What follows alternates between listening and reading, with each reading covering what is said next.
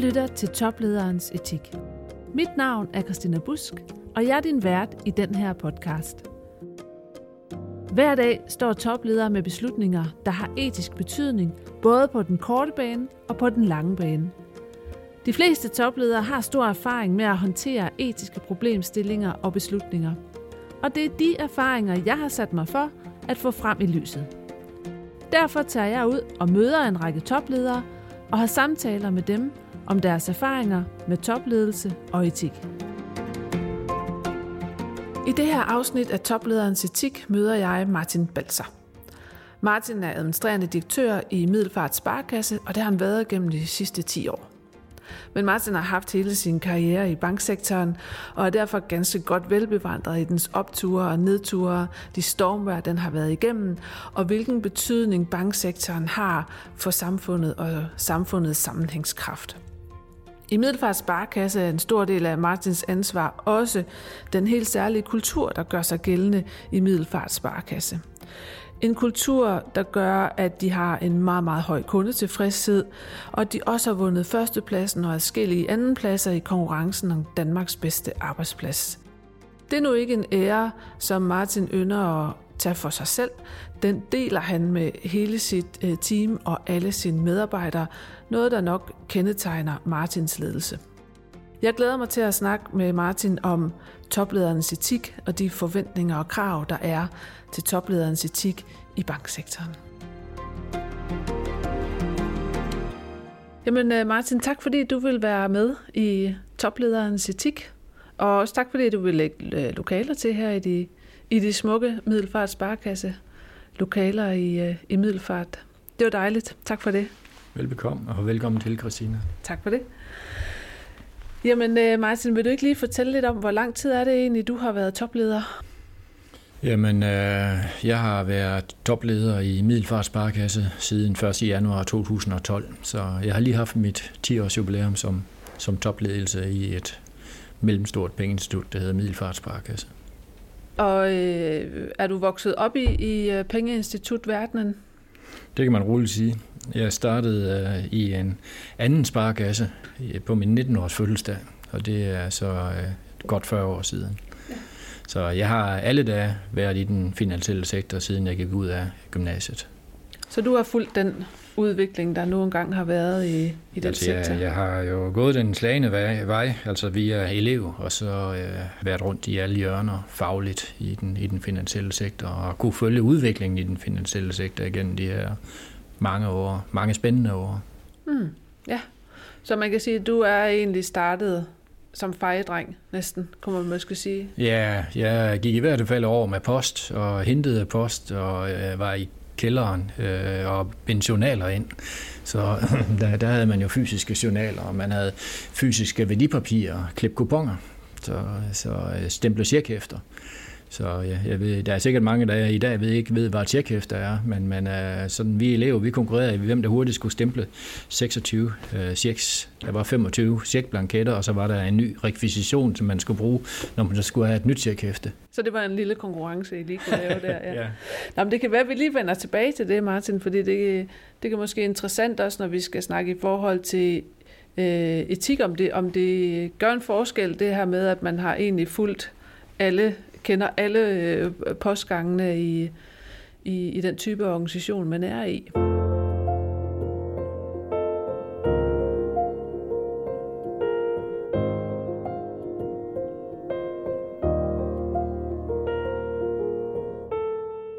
Men hvis du sådan lige skulle prøve at øh, sætte nogle ord på, nu når vi skal snakke om etik, hvad, hvilken rolle ser du, at det spiller i dag for topledere? Jamen altså, øh, det er jo sådan, hvordan, hvordan ser vi, hvordan ser jeg e-, etik? Altså øh, etik, det er sådan, altså vi bruger rigtig, rigtig meget begrebet hos os, ordentlighed øh, som, som også rimer øh, på det på, på, på en eller anden måde. Altså, det kommer jo af ethos, øh, sædvane, hvordan man plejer at gøre ting. Men, men etik, det er for mig, at vi træffer beslutninger samtidig med, at vi, øh, at vi kigger på alle de interessenter, der er involveret i de, de beslutninger, og træffer beslutninger i forhold til, at der er mange, måske mange andre ting, der øh, kommer under indflydelse af de beslutninger, vi træffer, end lige præcis det, der ligger på bordet. Og så at, øh, at vi evner nogle gange sætter os selv til side i de beslutninger, vi gør. Øh, for på den måde ikke at træffe kortsigtede beslutninger, men langsigtede. Ja. Der tror jeg, det er rigtig vigtigt, at vi har øh, alle, og dem, alle vores interessenter i spil tankemæssigt, og dem har vi rigtig, rigtig mange af. Øh, det er vel det, der sådan i, i, i første omgang øh, falder mig ind. Og så er tiden jo blevet sådan, at øh, der er ikke ret mange topledere, der, der, der får lov til kun øh, at kigge på deres skrivebord. Altså at kigge i deres egen virksomhed. Altså vi er jo rigtig meget under indflydelse af, af omgivelserne. Vi skal forholde os til mange flere ting, i, mange flere dilemmaer i nogle af de beslutninger, vi, vi træffer. Øh, der er andre hensyn, vi skal tage end kun at drive en virksomhed for, at den øh, får den størst mulige bundlinje. Rigtig mange. Og øh, i hvert fald hos os, så fylder den del øh, særdeles meget. Ja. At vi har andre hensyn end den økonomiske bundlinje. Mm.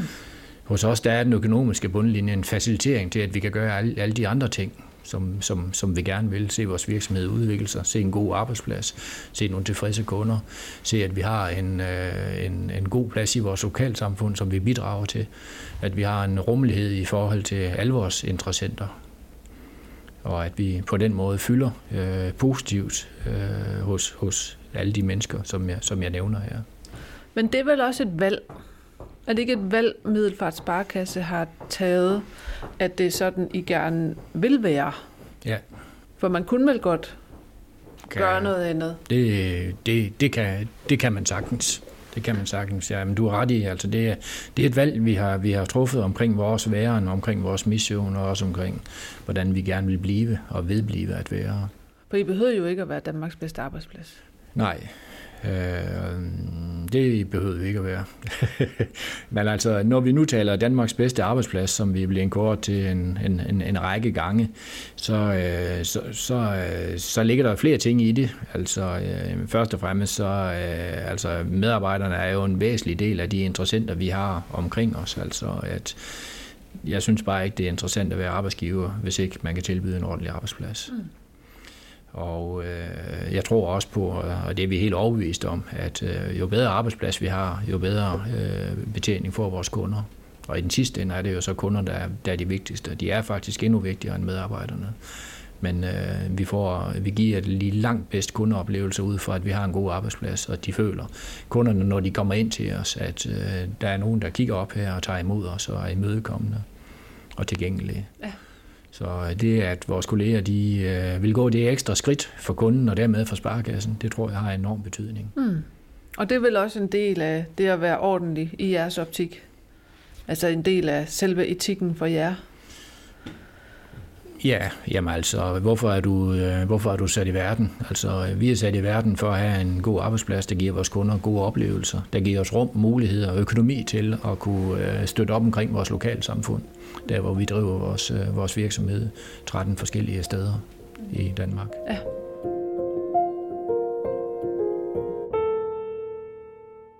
Og oplever du også, at, at medarbejderne, hvad skal man sige, stempler ind på på jeres etik og på jeres vision? Eller er det noget, man, man sådan ligesom skal oplæres i, når man kommer her? Eller er det, er det, er det nemt, hvis I får nye medarbejdere for eksempel?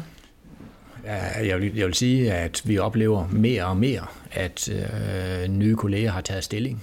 At man ikke bare søger et tilfældigt job. Altså, man vælger, hvor man gerne vil være. Hvilken arbejdsplads er interessant at komme på. Så, så det er faktisk meget, meget sjældent, at der er nogen hos os, der, der er gået forkert. Altså, de, øh, de ved, hvad de får, øh, fordi vi har en transparens omkring, hvordan vi er. Hvis man sætter sig godt ind i, hvad der står på vores hjemmeside, efterfølgende lytter godt efter, når vi har øh, samtalen, så, så, så ved man ud i alle hjørner, hvad Middelfartsparkasse indeholder. Mm. Øh, det er vigtigt for os, rigtig, rigtig vigtigt, at vi kan tiltrække øh, kolleger, der er glade for at være i den kultur, men også er rigtig, rigtig dygtige. Altså dem, der klarer sig bedst i den finansielle sektor om 3 til fem år, det er bare dem, der har de dygtigste kolleger. Ja. Så på den måde er det også et, et, et, et konkurrenceparameter for os at være en god arbejdsplads. Det giver øh, at have renommet som god arbejdsplads. Det gør jo, at vi kan vælge fra øverste hylde, når vi skal tiltrække medarbejdere. Ja.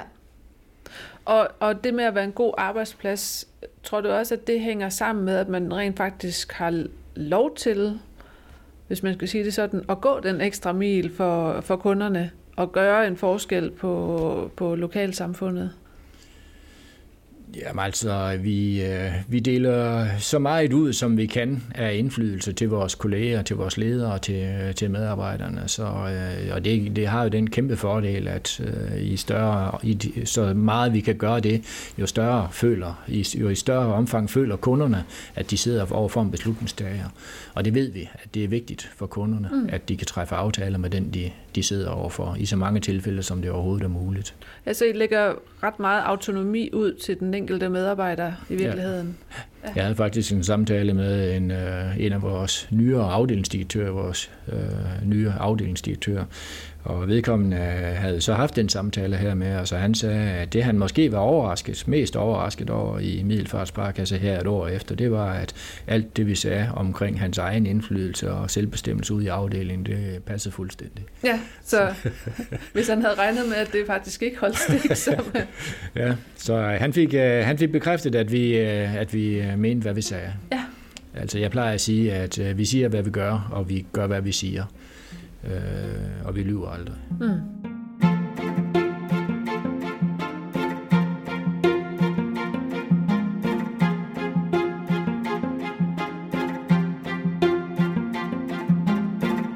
Hvis vi lige skal prøve, at lige vende tilbage til, at du sagde, at der, der er mange dilemmaer, fordi der er mange øh, interessenter. Hvad kunne et dilemma være i jeres øh, beslutninger? Jamen altså, øh, man kan tage sådan noget som priser. Altså, øh, vi vil jo gerne give vores kunder Danmarks bedste priser. Mm. Men, men vi kan ikke både give vores kunder Danmarks bedste priser, og så, så være et relationspengeinstitut, der skaber øh, rigtig, en rigtig god arbejdsplads, rigtig gode kundeoplevelser i øvrigt, store bidrag til vores lokalsamfund, og så samtidig have de laveste priser. Der har vi jo truffet nogle valg, Ja. Og der er der også nogen, vi så fravælger, fordi der er kunder, der lægger mere vægt på prisen, end alle de andre ting, vi putter ind i det. Så det er sådan øh, et dilemma, vi kan, vi, vi kan have. Men altså der har vi så i forhold til vores forretningsmodel valgt, at, og der ved vi, at vi kan ikke være begge steder. Mm. Men, men nogle gange kan det være, gøre, gøre ondt at vælge fra, og det er jo altid ærgerligt at miste en kunde. Men nogle gange kan det være, at vi mister en kunde på grund af pris. Ja. Fordi det faktisk, øh, der er noget andet, der står over ja, det at altså være prisførende. Jamen, det er jo den, det er den forretningsmodel, vi har, vi har valgt. Vi ja. er ikke de dyreste, men vi er heller ikke de billigste. Vi ligger øh, midt imellem, øh, og, øh, og den måde, vi er på med tilgængelighed, øh, et relationspengeinstitut, hvor man kan ringe ind direkte til sin rådgiver og få et møde anytime, stort set. Øh, det, det sætter der stor pris på hos rigtig, rigtig mange af vores kunder. Og vi har også en meget betydelig kundetilgang. Vi har faktisk fordoblet vores kundeantal i løbet af 10 år til nu 95.000 kunder. Ja, hold da op. Hvis, øh, hvis vi lige sådan skal prøve at kigge, til, bare tage et lille historisk øh, perspektiv, det, det kan jeg nok godt tillade mig at gøre sammen med dig. Er der, er der så nogle af de etiske dagsordner, som du synes, der er væsentligt anderledes lige nu, end de var for, for 10 år siden? Altså, øh, jeg har jo altid været i pengeinstitut, bortset fra øh, de år, jeg gik i gymnasiet. så, og jeg, jeg, jeg, vil, jeg, jeg, jeg synes, at jeg igennem de 40 år, jeg har været i, øh, og jeg har været i fem forskellige pengeinstitutter, altså, jeg, jeg har sådan bredt set kun mødt øh, ordentlighed øh, mm. de, de steder øh, sådan, som står lidt i modstrid til, til det renommé, pengeinstitutterne har, øh, har, har fået hen over øh, finanskrisen og hvidvask og Panama Papers ja. og, og sådan nogle, nogle, nogle ting. Så det kan egentlig godt undre mig, at det, at det er opstået og, og at det er sket. Så jeg har, jeg har ikke været i nærheden af øh, indflydelsesrige øh, mennesker i den finansielle sektor, der på den måde er gået på kompromis med ordentlighed, ifølge, i hvert fald ifølge deres egen optik, som jeg kunne se det. Men jeg kan se, at det sker, det, er, det sker jo alligevel, ja. at det er sket. Ja, på den måde er en, en sektor jo heller ikke øh, en, men den er jo altid øh, mang, mangfoldig, kan man sige. Der kan jo både være høj grad af ordentlighed, og så er der de her brødne kar, som man kalder det rundt omkring. Og så er det nogle gange, jeg tænker, altså, øh, jamen det ved jeg ikke, øh, om vi alle sammen kan blive det brødende kar, når vi bliver presset nok. Ikke? Altså, der er nogen, der siger, at alle kan blive en morder mm-hmm. ikke? Mm-hmm. hvis man bliver presset nok. Ja. Så hvis man bliver presset nok, kan man måske også blive uordentlig i forhold til, sin, øh, til at drive sin virksomhed, måden man er på over for arbejdspladsen og kunderne osv. Ja. At man kan være så meget under pres. Og så er det en af dødssynderne, den her griskede. Mm. Og den, øh, den findes jo alle steder. Så ja. at, at den måske nogle gange har taget, taget overhånd. Altså, altså, man skal jo huske på, at øh, alle er mennesker, og dermed så findes der jo øh, afskygninger af alle måder at være på øh, i, i de fleste mennesker. Ja. Også i, øh, i den finansielle sektor. Det er klart. Det er mennesker ligesom alle andre. Ja. på godt og ondt, der arbejder der. Men vil du sige, at der, hvis nu du skulle sådan kigge på, øh, det kunne selvfølgelig være topleder i den finansielle sektor, men, men topleder i det, i det hele taget, der er der jo kommet mange nye øh, øh, dagsordner, kan man sige, der også har etisk karakter. Det kan være øh, klima, øh, øh, samfundsansvarlighed. Sige, der, det, det har I en vis træning med at, at, at bidrage til det. Øh, der kan være MeToo, der kan være ligestilling. Der er utrolig mange øh, øh, dagsordner i, i, i spil. Ja.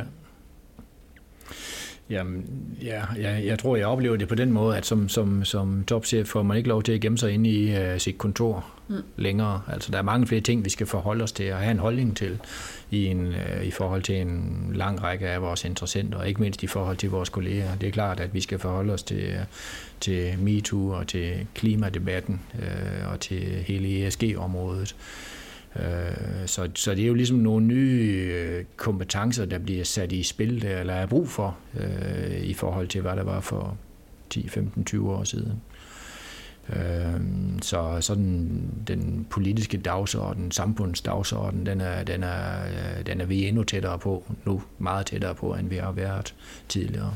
Mm. Skal, skal have en holdning til, og fordi øh, ting sker af den kaliber, som du, øh, som du taler om der inden for den række spændende områder, og der, der skal vi også øve os i at, at have en holdning. Så, så det er ikke kun øh, almindelig ledelse og rentesregning i et pengeinstitut. Det er, en, det er en forholdning til en masse af de ting, der sker i vores, øh, i vores samfund. Mm. Ja, altså så kompleksiteten er blevet... Den er blevet langt større. Større, ja. ja.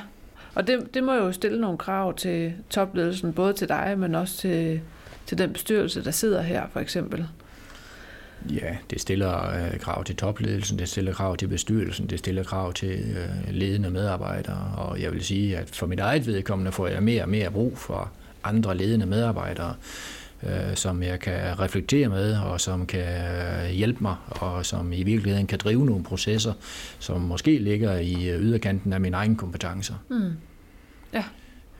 Og det har vi set på det har vi set på mange måder, altså også hele reguleringsområdet, som er, som er kommet voldsomt ind over øh, de, ind over de øh, pengeinstitutterne herhjemme efter i forlængelse af finanskrisen og de, og de andre ting, der har været. Altså, vi har fået øh, øh rigtig mange øh, nye spændende kolleger ind med lange uddannelser, øh, som, øh, som kan varetage regulering og lovgivning og korrespondere med de tilsyn øh, og offentlige myndigheder, som vi har relationer til. Men også, vi har her i forår, eller tidligere på året, lige i starten af året ansat en ESG-konsulent, ja.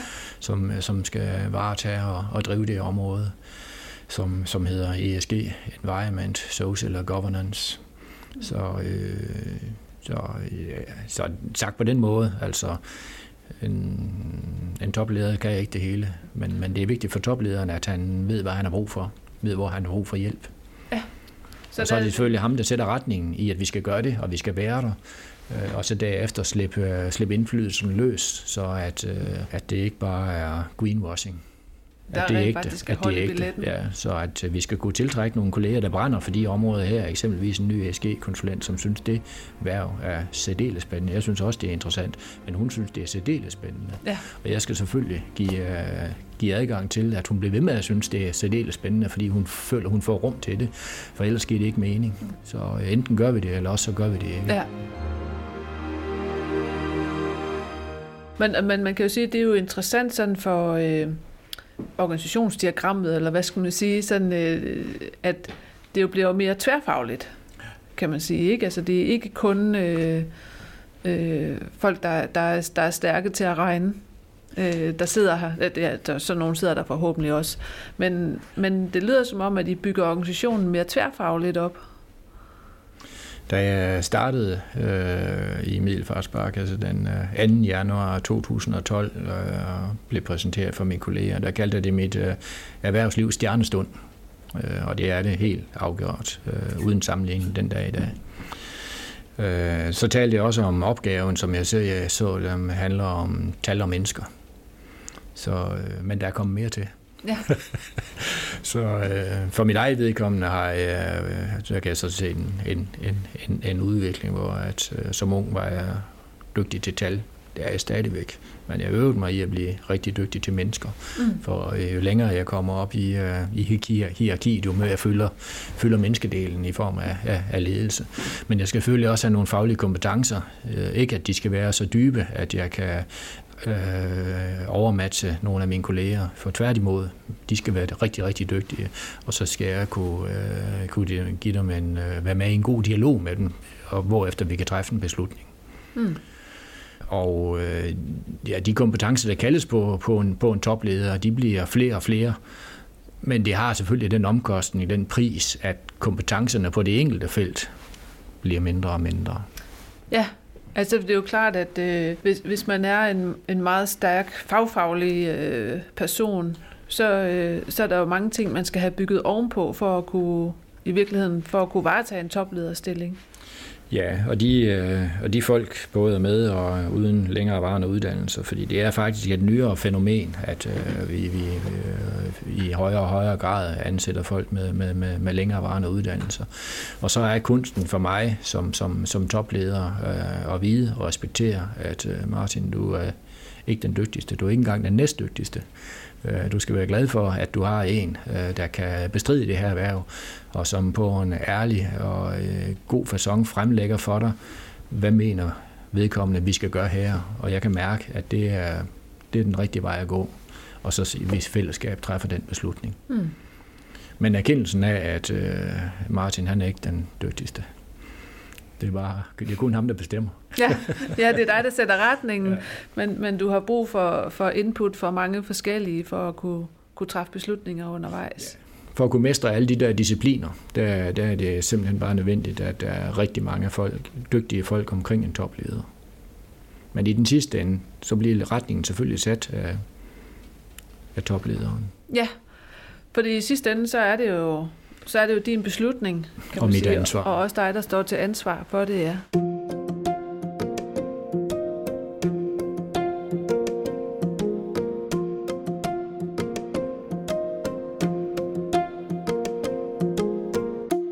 bare sådan en helt lavpraktisk øh, nysgerrighed, som med de mange forskellige dagsordner og mange forskellige interessenter i arbejder med, og nu de mange forskellige input, du får, hvordan navigerer du i det? Altså har du et, har du et kompas, du styrer efter, bevidst eller ubevidst, eller hvordan holder du fast i, at, at noget er den rigtige beslutning?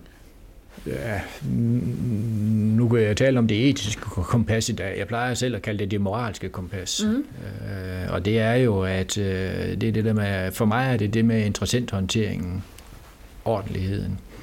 At øh, de beslutninger, der bliver varetaget, det er, at øh, der respekterer vi øh, dem, det, det handler om, og ikke lige kun direkte dem, det handler om, men også der, hvor det, det er jo indflydelse, at vi har tænkt igennem, hvad betyder det her, og hvad betyder det i den anden afdeling, og hvad betyder det for vores kunder, øh, og hvad betyder det for vores øh, lokalsamfund, når vi træffer nogle, nogle større beslutninger. At der er en, en lang række dimensioner, der bliver taget ind i det, og at øh, det er sådan øh, objektivt øh, baseret, at det er fair og ordentligt, mm. de beslutninger, vi træffer. Mm. Ikke dermed sagt, at der ikke bliver truffet øh, vanskelige beslutninger, der gør, at øh, det kan være, at der er nogle kolleger, der måske må miste deres arbejde, eller det kan gøre, at vi må lukke en, en afdeling, fordi der ikke er, er drift i den. Altså, øh, og det er jo det, der, der er den tredje del i det. Altså, øh, at der skal være en, vi plejer at sige, vi skal have en solid og velindtjenende virksomhed, der kan bakke op omkring de mange andre ting, vi gør i forhold til vores interessenter. Så der skal være grobund for, for et solidt partnerskab, kan man sige? Ja, og nu du siger partnerskab, så er øh, en lang række pengeinstitutter, især øh, måske sparekasserne, vokset op i, øh, i kraft af partnerskaber. Altså, vi har partnerskaber omkring samarbejder med, med rigtig mange andre institutioner. Øh, vores IT-leverandører, vores realkreditleverandører. Øh, der er en mange, mange år i tradition for i den finansielle sektor at samarbejde, og det der med at indgå partnerskaber. Derfor er sådan noget som aftaler, det er også noget, der står bøjet i næren. Altså når vi indgår en aftale, så holder vi den. Mm. Det er sådan en læring, vi får ud af mange år. Jeg glæder af at have gode partnerskaber. Gode partnerskaber, de, øh, de er der kun, så længe der er øh, tillid ja. til hinanden. Ja. Ordet tillid er jo selvfølgelig helt fundamentalt i den øh, finansielle sektor. Altså, hvad er det, der gør, at folk vil putte deres penge ind i en sparkasse? Det er jo øh, tilliden til, at de får den, de kan få dem igen, sådan helt, helt grundlæggende. Ja. Og så at øh, mange de baserer jo deres øh, køb af bolig, deres drift af virksomhed, udvikler en virksomhed, køb af virksomhed på nogle aftaler, de træffer med et pengeinstitut, og de er jo langsigtede. Ja. Altså, vi har, ikke, vi har ikke kunder, der går ind og shopper. Altså, vi har kunder, som vi gerne til et livsvarigt forhold. Så vi skal se dem igen og igen og igen. Og det sker kun, at hvis vi, at vi tænker på kunden, når vi rådgiver. Mm. Og tillid, det er jo, øh, plejer jeg gerne at sige, en meget, meget, meget langsigtet strategi, som man ikke nødvendigvis altid ved, om man får noget ud af. Så det er vel en beslutning, man træffer jo på et tidspunkt, jamen vi skal basere vores partnerskaber på tillid, og så starter opbygningen jo øh, stille og roligt.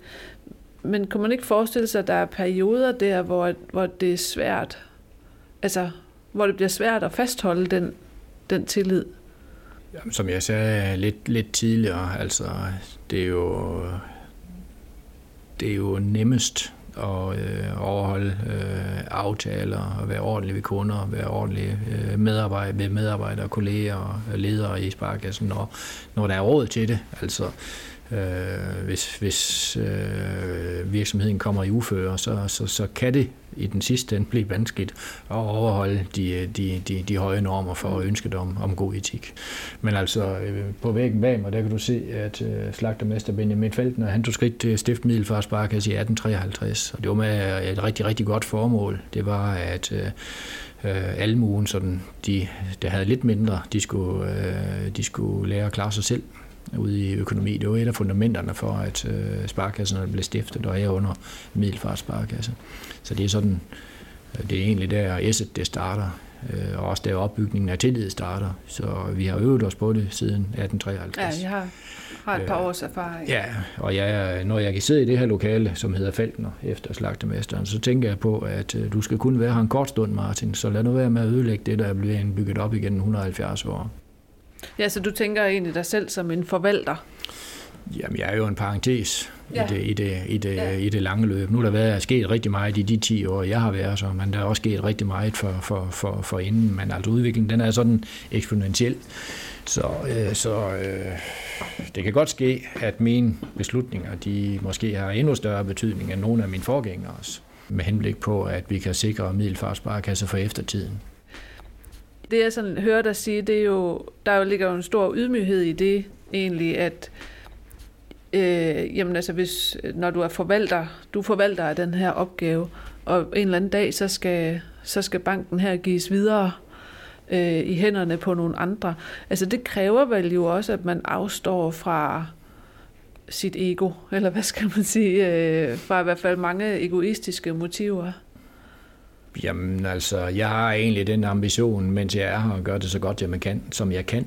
Og jeg har det også sådan med mig selv, at øh, altså, når jeg på et tidspunkt står, øh, nåede du det, du ville, Martin, så kan jeg med sikkerhed sige ja, sådan rent karrieremæssigt. Mm. Så, så jeg har ikke... Øh, øh, min drøm det er at gøre det øh, så godt jeg kan de, øh, de år, jeg er, jeg er her endnu.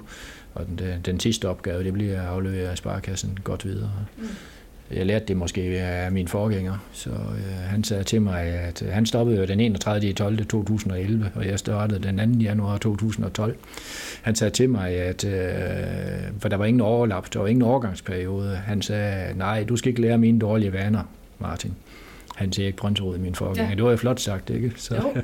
men øh, jeg vidste jo, at jeg kunne ringe til ham og tage kontakt til ham i det omfang, jeg havde behov for det, og øh, jeg øh, har siden haft rigtig god dialog med ham. Ja. Så det synes jeg, det var en smuk måde at, øh, at sende, det, sende det videre på. Så hans indflydelse, den var, den var over. Øh, han lavede en flot over, over, overlevering, og det vil jeg, øh, det vil jeg også gøre. Men så var du ellers fri til at, øh, at sætte dit eget præg. Ja, er fuldstændig, fuldstændig i forhold til min, øh, til min bestyrelse. Ja.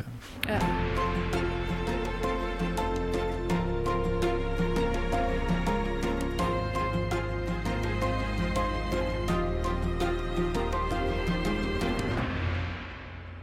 Hvis du sådan skal tænke over øh, nogle dilemmaer, du har stået i, eller nogle situationer, hvor et, øh, øh, som måske har været, øh, været, været vanskelige, både, både øh, for banken, men, men også, også for dig, hvad, hvad, hvad er det så for nogle ting, der dukker op? Der har jo været øh, masser af øh, vanskelige beslutninger. Altså, øh, jeg tror, det var Barack Obama, der sagde, at alle de lette valg, de er truffet, når de kommer ind til mit kontor. Der, det er de andre, der er tilbage. Der er de tilbage, der ikke står i forretningsgange og politikker. Mm. Øh, så når det er sådan udfordringer. Altså det, er, det, er, det er der ikke en, øh, en præcedens for. Det er mange gange altså nye ting, der skal, der skal, der skal tages stilling til. Mm. Så, øh, men altså, ja, ja. Ja, så selvom at jeres verden er jo rimelig reguleret, kan man sige, jo gennemreguleret, men, så, men der er bare stadigvæk ting, man ikke kan regulere sig ud af. Nå, men altså, der er jo stadigvæk valg, der skal træffes. Altså, jeg plejer at sige, at øh, Øh, altså reguleringer, de har på en eller anden måde øh, gjort vores spillebane mindre, men, men vi skal ikke gå på arbejde og føle, at den ikke er der. Altså, vi går ikke på arbejde og tænker, at vi er på et bordtennisbord. Vi er stadigvæk på en stor fodboldbane, hvor vi har masser af indflydelse på vores lokalsamfund, vores arbejdspladser, på vores kunder. Men altså, øh, vi flyttede på et tidspunkt en, øh, en afdeling, vores Uldum-afdeling, til Tøring. Mm. Øh, og dem i Tøring, de blev glade, og dem i Uldum, de blev kede af det. Ja. Øh, men vi kunne ikke på den lange bane leve i Uldum. Det var byen og forretningslivet øh, simpelthen for, for lille til. Altså, så øh, det er samme kommune, men de to byer ligger 10 km fra hinanden. Men hvis vi skulle være i kommunen, Hedensted Kommune, på den længere bane, så fordrer det, at vi kom til Tøring, hvor der er et langt større opland og meget mere byliv. Så, og det, det er jo sådan en, en beslutning, hvor der er nogen, der bliver glade, og nogen, der bliver kede af det. Ja. Og øh, det er sådan en beslutning, jeg skal så komme med en indstilling til min bestyrelse, der, som, som regel følger en, øh, de fleste af mine indstillinger. Så øh, det, det synes jeg faktisk var et, øh, et dilemma, fordi øh, jeg mødte jo folk begge steder Mm. i Uldum og i, i, i Tøring, så det var da en, øh, en beslutning, som, som jeg synes var rigtig, derfor tog vi den, og eftertiden har vist, at den er rigtig. Men det fjerner jo ikke det, at øh, det var et tab for Uldum. Nej, det er klart. Og det er jo lidt det, der er med de der dilemmaer, og i virkeligheden jo også der, hvor man bliver sat på spidsen etisk. Der kan sagtens være gevinster, men der er næsten altid også et tab. Ja, altså... Øh, altså vi har jo hele konkurrencesituationen, altså, men øh, ja, vi kender jo hinanden i, i sektoren, men vi konkurrerer på livet løs, og derfor så, øh, hvis vi kan få en dygtig medarbejder for en af vores konkurrenter, så, så, så, så tager vi dem selvfølgelig, og så kan det godt ske, at konkurrenten bliver lidt ked af det. Mm. Så, så nej, det er nu ikke et, øh, et kolossalt stort øh, stor dilemma, men, men der, der kan være, hvilken service vi vil, vil vi stille over for vores kunder. Lige for øjeblikket kan jeg da fortælle om dilemma, vi har. Altså man er på vej, på vej fra at flytte fra nem idé til midt idé. Øh, og det, skulle, det lyder nemt, øh, men øh, vi har 95.000 kunder, og rigtig mange af dem, de, øh, de har måske ikke øh, en, en, en iPhone, der har de faciliteter, og så er de altså nødt til at gå hen øh, på borgerservice for at få det, få det klaret. Og som udgangspunkt, så er det en model, hvor man selv skal gøre det på sin telefon og tage billeder af sit pas osv., Øh, men mange af vores øh, ældre publikum, vores ældre kunder, de, de, de, de har meget vanskeligt ved det. Og øh, det er sådan et tidspunkt, hvor at øh, digitaliseringen, den måske øh, lige må tage en pause Ja. og blive erstattet af nogle menneskehænder. Og vi er ikke, øh, altså på den måde, vi har flyttet os, altså færre og færre kunder kommer i vores butik. Meget mere og mere sker digitalt, altså allermest via telefonen, og det kan også være via netbanken, og via telefon og via webmøder. Så når lige pludselig, at måske halvdelen af vores kunder, de vælger at komme ind i sparekassen, så, øh, ja.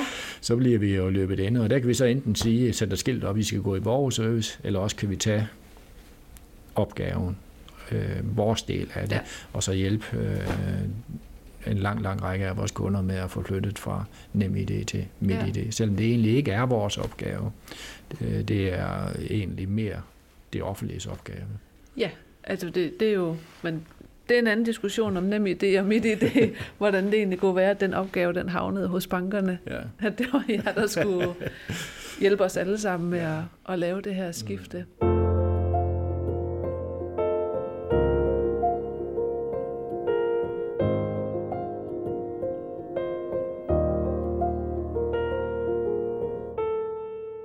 Men øh, hvis vi lige bliver ved digitaliseringen, fordi når nu, jeres bank er jo øh, relationel, og man kan sige, det er, jo, det er jo den måde, I også driver banken på, ikke? Altså at relationerne, der, der betyder noget.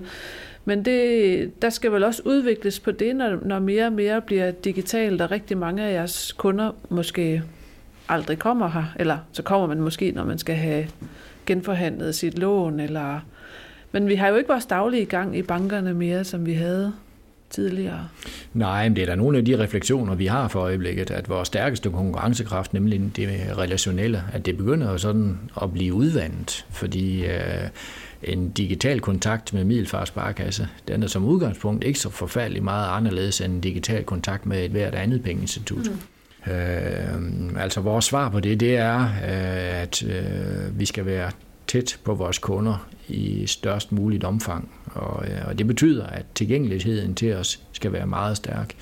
Altså vi har valgt, at alle, øh, alle medarbejdere uden undtagelse har en øh, mobiltelefon, en iPhone, arbejdsgiverbetalt, og kunderne de har telefonnummer. Så de der gange, hvor de så har brug for os, altså der skal vi være der. Det er så vigtigt, at vi i de der øh, livsøjeblikke, der er store for familier, og det, øh, det er fra bil og pension og investeringer op efter til bolig, at øh, der, der skal vi være helt sikre på, at de får en ganske unik oplevelse i mødet med Middelfart Sparkasse.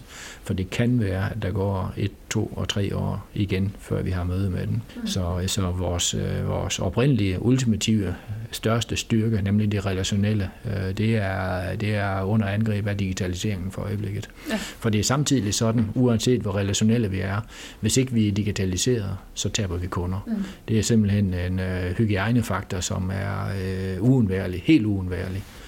Så øh, alle forventer, at øh, MobilePay og øh, netbank og øh, mobilbank, øh, og, øh, og at vi kan mødes på webmøder. Øh, det skal bare være der. Og så ved siden af det, så skal vi være ekstra dygtige til at holde fast i relationen af de få møder, der så faktisk findes. Ja. Og det handler også om hurtige svar. Altså, øh, vi er jo ikke et af de største pengeinstitutter, der har nogen fordele, men øh, i, i Middelfartsbakke, så der svarer vi hurtigt. Vi svarer, når vi bliver spurgt, og det, øh, det, der kan vi sætte som rollemodeller i topledelsen øh, en rigtig god rollemodel i at tage telefonen, når den ringer, svare på mails, når de er der.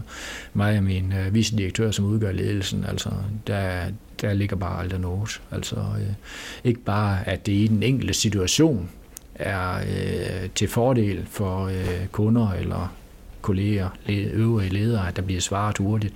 Det sætter også en norm for, hvordan vi er. Altså, ja. vi svarer, når vi bliver spurgt, mm. og vi er hurtigt til at træffe beslutninger, når vi har et beslutningsgrundlag. Spændende.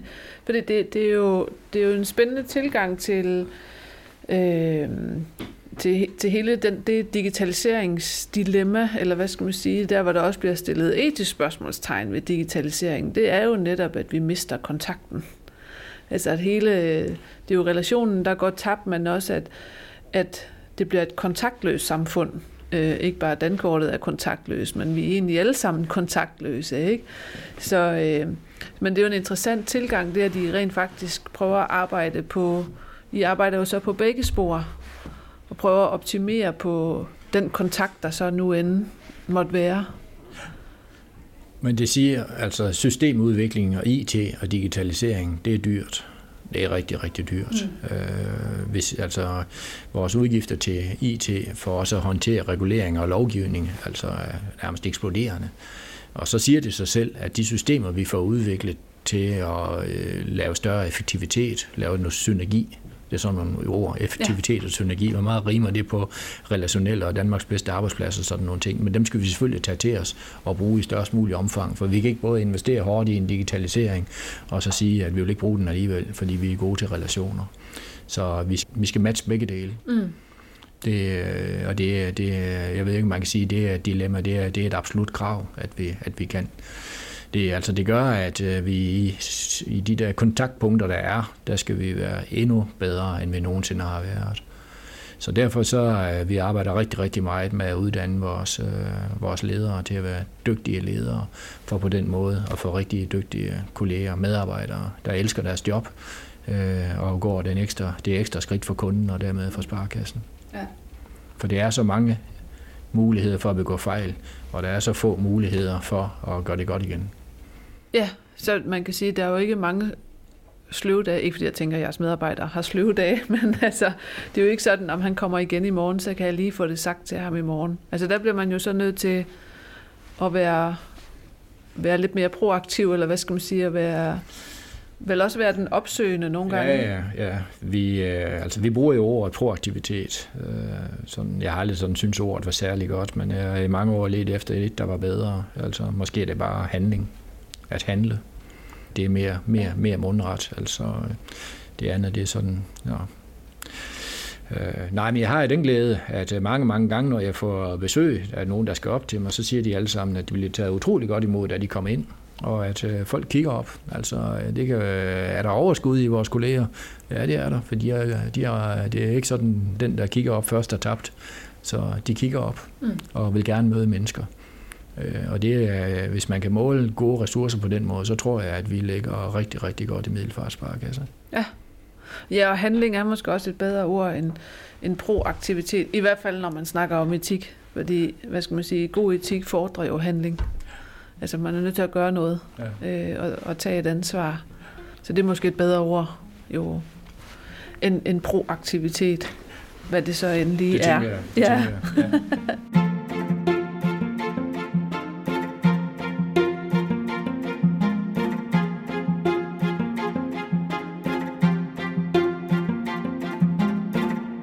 sådan øh, i forhold til, øh, øh, hvis du tænker i, i de nye ledere, du øh, opdyrker eller er i gang med at øh, øh, oplære, hvis du så kigger ind i den, frem, den fremtid, de har, øh, hvad ser du der, der så er de store udfordringer sådan fremtidsmæssigt for dem som topledere i forhold til det etiske? Mm. Ja, jamen altså, øh, jeg tror, at de skal have, ved siden af at være dygtige til tal og, men, tal og mennesker, så skal de have en god øh, ballast øh, ind i at kunne øh, øh, følge med i en samfundsudvikling, øh, lære at have holdninger øh, og ja, en god dømmekraft, også ud fra intuition, mm. ud fra øh, gode fornemmelser øh, men, men øh, en, en, en stadig større stigende behov for at have holdninger. Ja. Og ved ja. siden af det, nu ved jeg godt, du siger, siger etik, men ved siden af det, så, så, så, så, så tror jeg også, at øh, øh, der er ikke så mange topledere, der nøjes med at starte med en gymnasieuddannelse. Ikke i den finansielle sektor mere. Nej. Ja, det er blevet... Øh, ved siden af, altså alt i alt, blevet så utroligt komplekst, at øh, der skal være en evne til at sætte sig ind i rigtig, rigtig mange ting på meget kort tid, øh, og så skal der mod til. Mm-hmm. Altså jeg vil måske først og fremmest sige, at mod er vigtigt. Det er noget, jeg ofte siger til mine ledere. I skal have mod. Ja. I skal have mod til at læne jer ud. Lidt ud over kanten. Og hvis I falder, så, øh, så bliver I reddet. Mm-hmm. I skal ikke falde hver eneste gang øh, fordi så er det måske ikke det rigtige job, I har. Men I skal have, I skal have mod til at træffe beslutninger og være der, øh, og I skal være så modige, at der, jeres kolleger de, øh, de kan læne sig op af jer. Det tror jeg, det, er, det har vi alle sammen brug for at have nogen at støtte sig til og læne sig opad og føle, at, øh, føle tryghed. Ja, så det skal man faktisk også kunne give som leder? Det skal man kunne give som leder, at ja. man er en, øh, en støtte Så øh, uden at øh, lederen, øh, jeg taler jo ikke med alle øh, 380 kolleger hver dag, øh, slet, slet, slet ikke, men, men, men billedet øh, af mig, det er jo en, en, en del af det, der skal give tryghed omkring at det at være på, på en arbejdsplads. Ja. Jeg tror, tryghed det er en rigtig, rigtig vigtig ting. Tryghed det er også at, at turde begå fejl. Øh, fordi øh, det rum øh, lægger vi også meget vægt på, at, at der er der, at øh, vi kan begå fejl, øh, og så øh, få hjælp til at få det udbedret. Så det er noget med faktisk også at ture at være fejlbarlig som topleder? Ja, så øh, nu taler jeg sådan mest om det, at øh, fordi paradokset det er jo, at toplederen har så ikke nogen at læne sig op af. Altså han kan finde støtte, han kan finde viden, og han kan finde opbakning hos sine, øh, sin, øh, sin medarbejdere og interessenter der omkring sig. Men i den sidste ende, så skal han stå der selv. Ja. Og øh, kunne stå i sin sko øh, og have en integritet. Øh, det tror jeg, at mod og integritet er øh, måske noget af det vigtigste for en, en, en topleder. Tur til træffe beslutninger, selvom det kan have konsekvenser. Ja. Øh, for mig så er de beslutninger, jeg træffer, de er jo... Øh, det er jo ikke sikkert, at de om to år er rigtige. Nej, det kan jo godt være, at der faktisk kommer nogen og øh, Ja, der kan være en anden kontekst. Synes noget andet. Nogen, en anden kontekst på et tidspunkt, hvor der er nogen, der ser, at øh, dels for beslutningen forkert, og dels for den blev truffet på et forkert øh, grundlag. Så, øh, så det at have mod til at øh, på et eller andet tidspunkt at blive betragtet øh, i bagspejlets ulideligt klare lys, skal, skal, skal også være til stede. Ja jeg synes jeg selv, i min, på en eller anden måde, er det jo noget, i hvert fald for mit vedkommende, jeg er blevet bedre og bedre til, jo ældre jeg er blevet, at øh, jeg har levet mig ind i det. Altså, øh, og det er ikke, altså, jeg føler ikke, at jeg, jeg er bange for ret mange ting ude i mit, øh, ude i mit job faktisk. Altså, jeg gør de ting, jeg synes er rigtigt, øh, fordi at i, sammen med dem, jeg taler med, og i mit eget sind, der er de beslutninger, jeg træffer, rigtig og ordentlige. Mm-hmm. Og skulle det så vise sig, at de var forkerte, og det får for mig nogle konsekvenser på et tidspunkt, så vil jeg så kunne sige, at jeg gjorde mit bedste. Og i, i min optik, der var det den rigtige beslutning, da den blev truffet. Ja.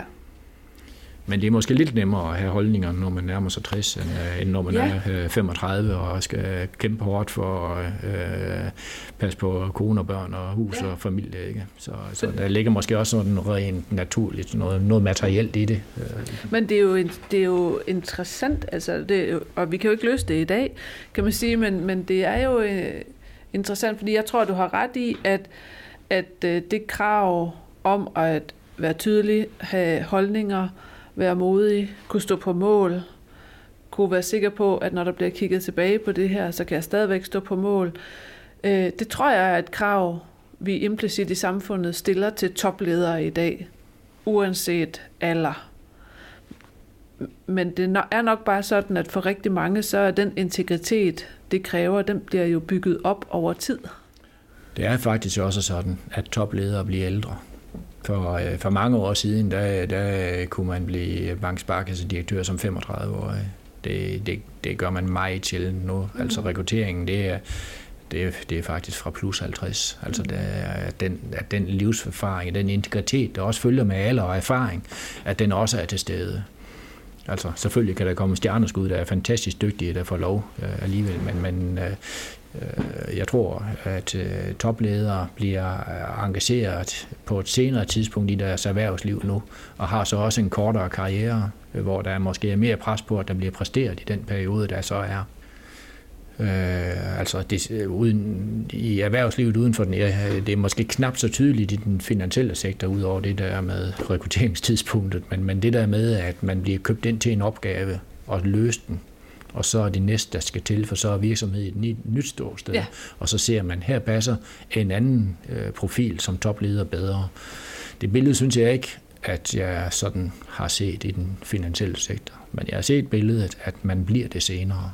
Ja, som måske faktisk er svaret på, at kompleksiteten er blevet højere. Så, ja, så man og alle de gode ting, øh, vi, vi, vi talte om, en topleder skal have, altså det er jo noget, der, der for de fleste menneskers vedkommende opbygges over et liv. Ja.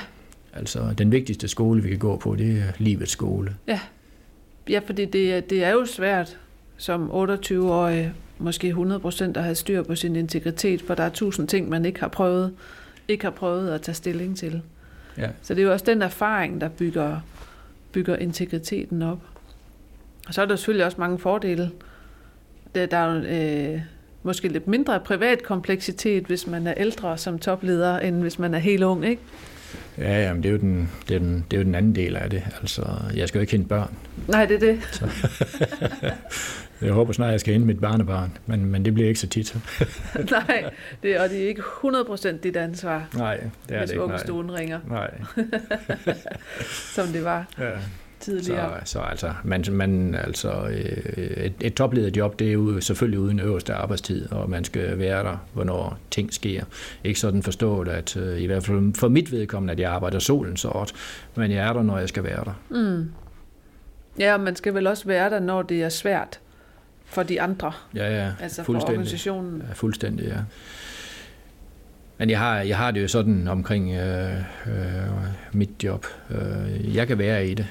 Øh, der var måske et andet job, jeg ikke kunne være i. Det, jeg tror, der er vigtigt for mennesker i det hele taget, det er jo at finde de job, der passer til en. Mm-hmm. Øh, og det, øh, det kan være meget forskelligt afhængig af, hvordan vi er, hvilken uddannelse vi har, hvordan vores øh, værdisæt øh, det er, og øh, hvor meget vi har lyst til at øh, blive udfordret, og hvor meget pres vi kan leve med. Ja. Ja, det er vel også en del af ens integritet, at man finder, finder sin plads, eller finder sin hylde, fordi det er der, man også skal stå ved, hvem man er.